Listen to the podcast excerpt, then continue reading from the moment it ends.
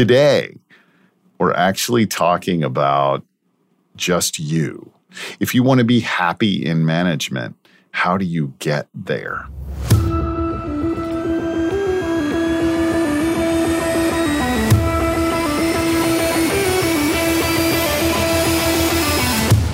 Hi, and you just entered the Leadership Gym.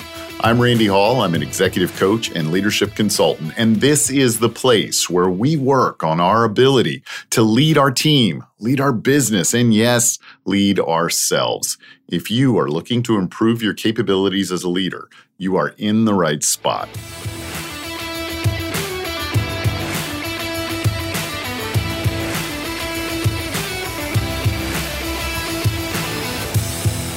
Thank you for being here. I appreciate the fact that you take time out of your day to think about leadership and think about getting better at leadership. Think about getting better results, having more impact, making more of a difference on people, on others, and the productivity they have, the results they get.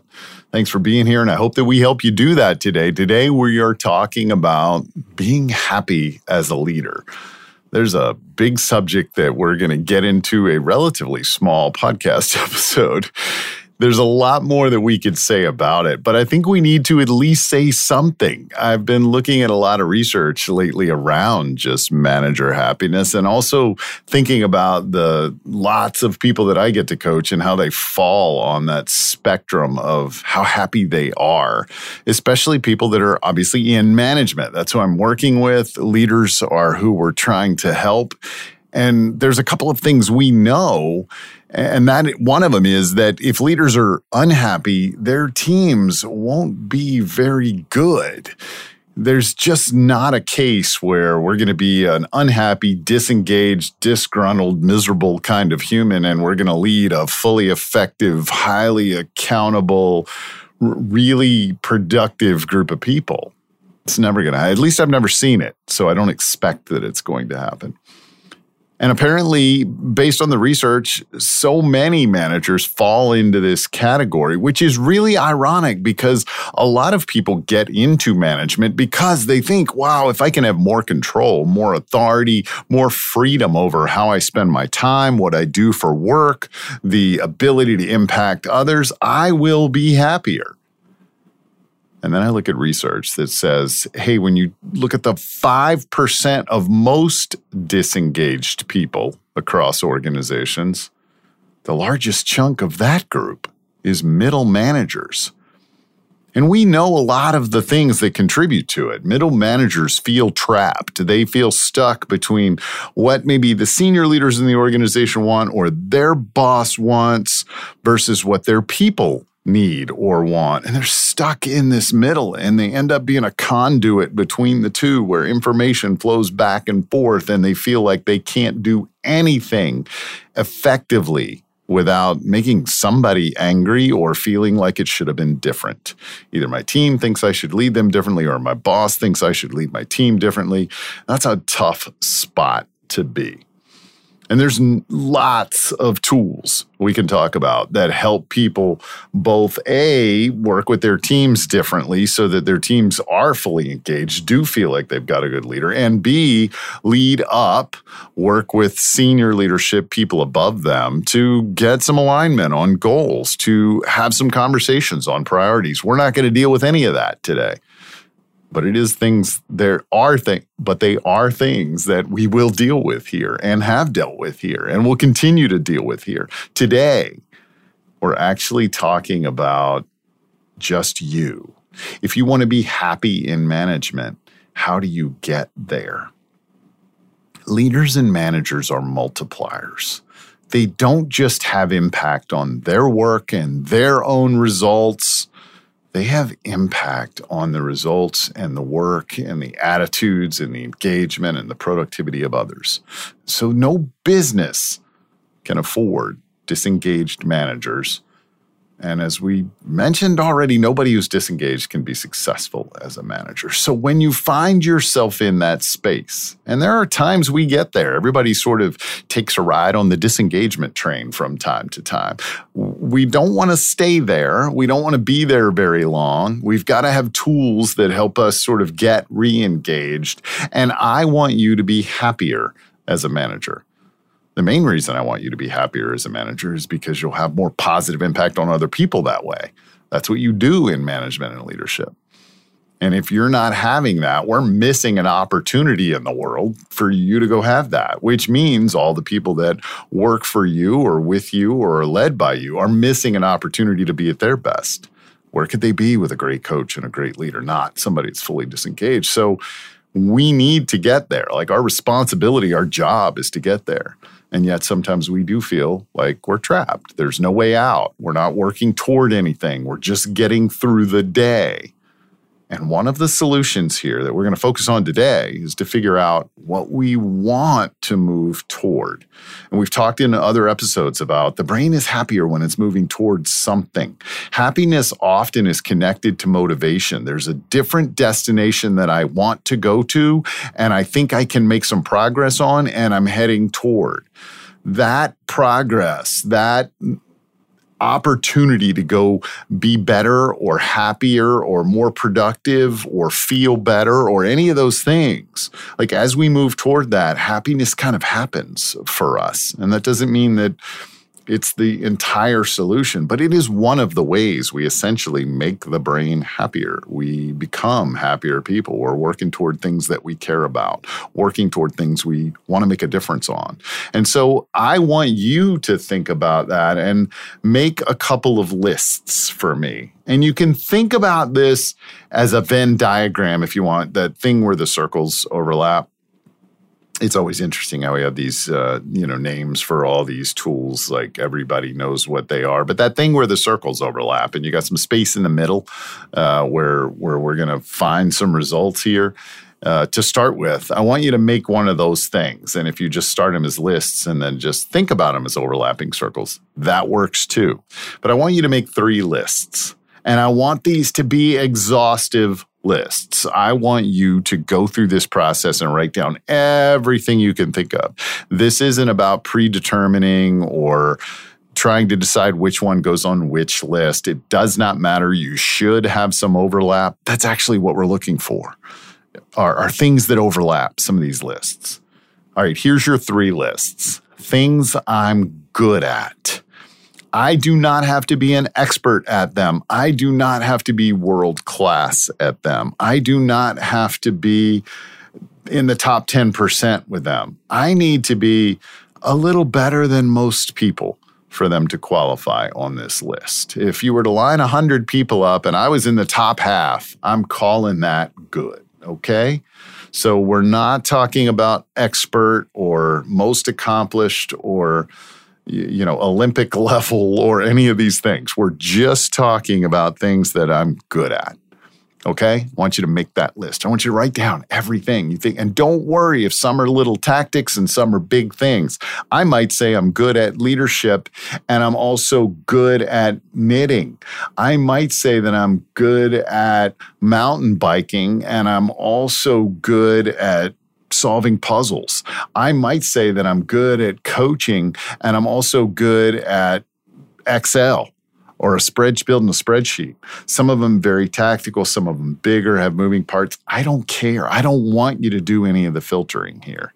I just want you to write and dump from your brain onto the page things you're good at. Okay, that's list one list two. And I want you to set that one aside.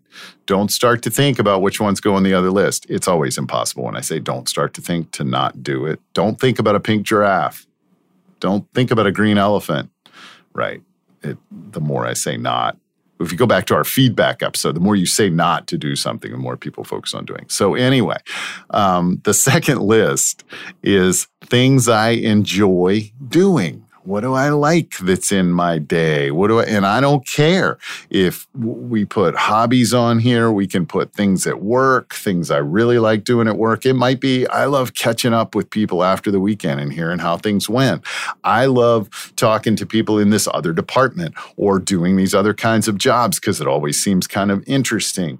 I love having a one on one conversation with some of the high performers on my team because I love hearing their attitude and it rubs off on me. I don't care what it is or where it is. It can be work things, it can be outside of things. It can be, I like scuba diving. Okay, that was personal. I like scuba diving. But it could be any of those things, right? I don't care. Just make the list, right? Things I enjoy doing. I like doing. It can be talking to my spouse. It can be having a, you know, a glass of wine after all. I don't care. Write it down. Like don't filter, just right. Okay, the third list I want you to make things that I can do that matter the most. They have the most significance. They have the most impact. They are the most important to me. They are things I just have cared deeply about for some period of time. I'm proud of myself when I do them. I feel good about the difference I make when I'm able to engage in these things. Write those down. Some of the things I've seen have been coaching, have been around leadership, have been time with my family, have been, you know, playing chess with a kid. I don't care. Things I can do that I think have a lasting impact matter to me, that I care about, that I, as I'm drifting off to sleep at night, feel really good about the fact that they were in my day. Not just because I enjoyed them, because they felt like they made a difference, had an impact, mattered for longer than the event itself, any of those things, right? Okay. And some of these, you're going to find a lot of things on many of these lists, right? You might enjoy cooking a great meal. That might also be something that matters the most because it means that you get to spend time with your family enjoying the meal, right? So don't worry about, oh, that's got to go on one or the other. We're actually looking for the overlap because that's the next thing I want you to do. I want you to go look and see what's on all three lists. And it may not be very many things, it may be a ton of things. But I want you to think about the things that you're good at, that you enjoy doing, and that matter the most to you. I want to know what those things are. And as a human, I kind of want to know what those things are because that's how I want to spend my life is doing these things.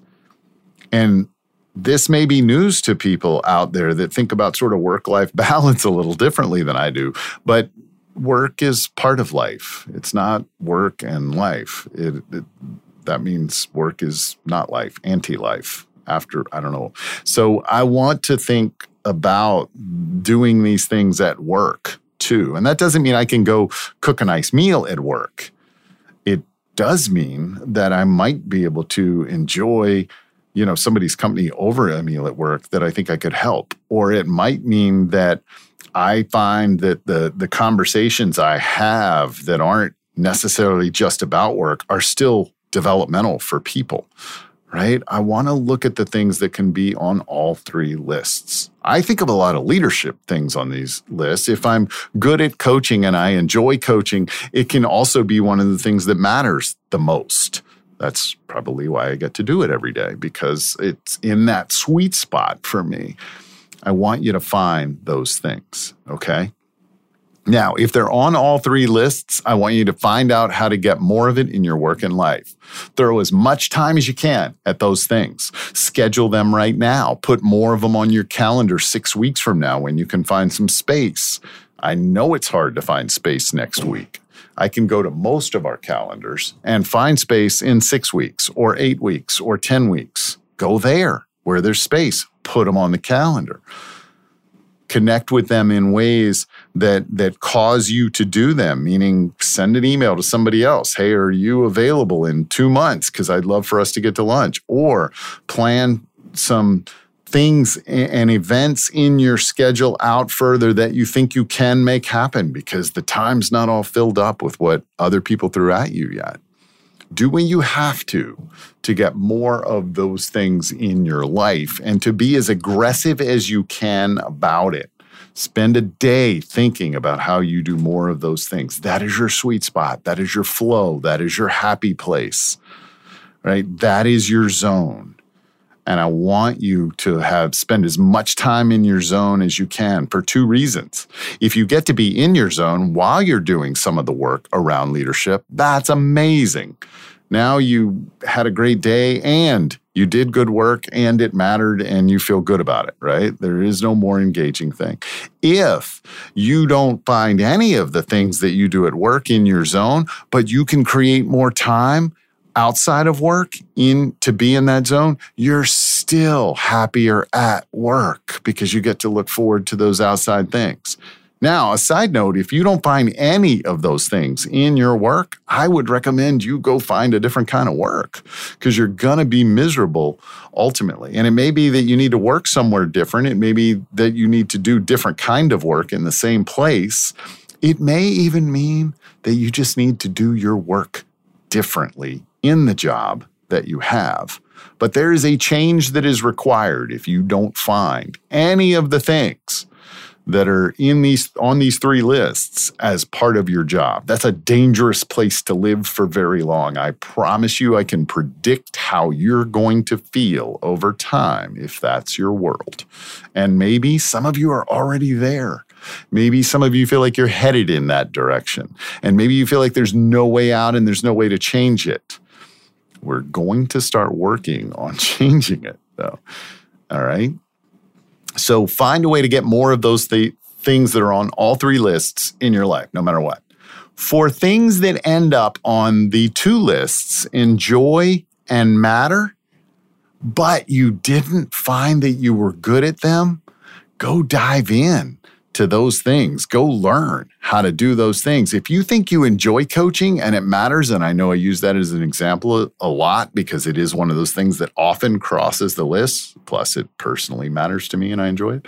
So, if you find something like that, but you want to get better at it so that you have better results with it, so that you can enjoy it more, so that you can make a bigger difference with it, awesome take a course, read a book, listen to a podcast, do whatever it takes, but start diving into those things. The cool thing is, if you enjoy it, you enjoy the process of learning about it too. When you get a new hobby, think about how many details you pick up and how many people you meet that are also into it and how much of your time starts to get spent into exploring all the details and the whole world that exists in a hobby or a new thing that you pick up move to a new city. Think about the time that you spend learning about the city, learning where all the stuff is, and you enjoy it if it's one of those things that you enjoy doing, right? Then you enjoy learning about the thing. And so getting better at things that you enjoy that matter if you aren't good at them is a perfect way to begin to re-engage, to get excited to be moving towards something. All right, now I want you to make another list. So, a couple of things we're asking here. The things that overlap in all three of them, get more of them in your life. I don't care how, find a way that will make you happier. For things that you enjoy and that matter to you, get better at them. Involve yourself in the learning there. Now make a list of the things you do at work that don't fall into any of those categories. I don't like them. I'm not good at them. They don't matter if you find things in your job that don't fall into any of those categories, I want you to capture them. And then I want you to delegate, automate, eliminate, procrastinate proactively. I don't care, but we're going to reduce those. There may be some of those in your life. There are going to be some of those probably in just about any job you do. I feel like I have the best job in the world most days, and there's still some of those things in there, right? I can handle some of those things in there. I'm capable of that. I'm a resilient human. I can do 10 to 20% of those things. But if I'm doing 30 or 40 or 50 or 60% of those things I don't like, I don't feel like I'm good at, and I don't think matter, I am going to be miserable. So I'm going to stop doing those things. I may not get to 100% removal of them from my life, but I'm going to go find somebody who is good at these things or who's better at it than I am. I'm going to let somebody on my team develop because they get to learn how to do something new that maybe they enjoy and I don't. I'm going to find people that like the stuff I don't like and and add them to my team if I can so that they can be happy and we still get to do some of these things in my work. I'm going to find a way to remove them from my list.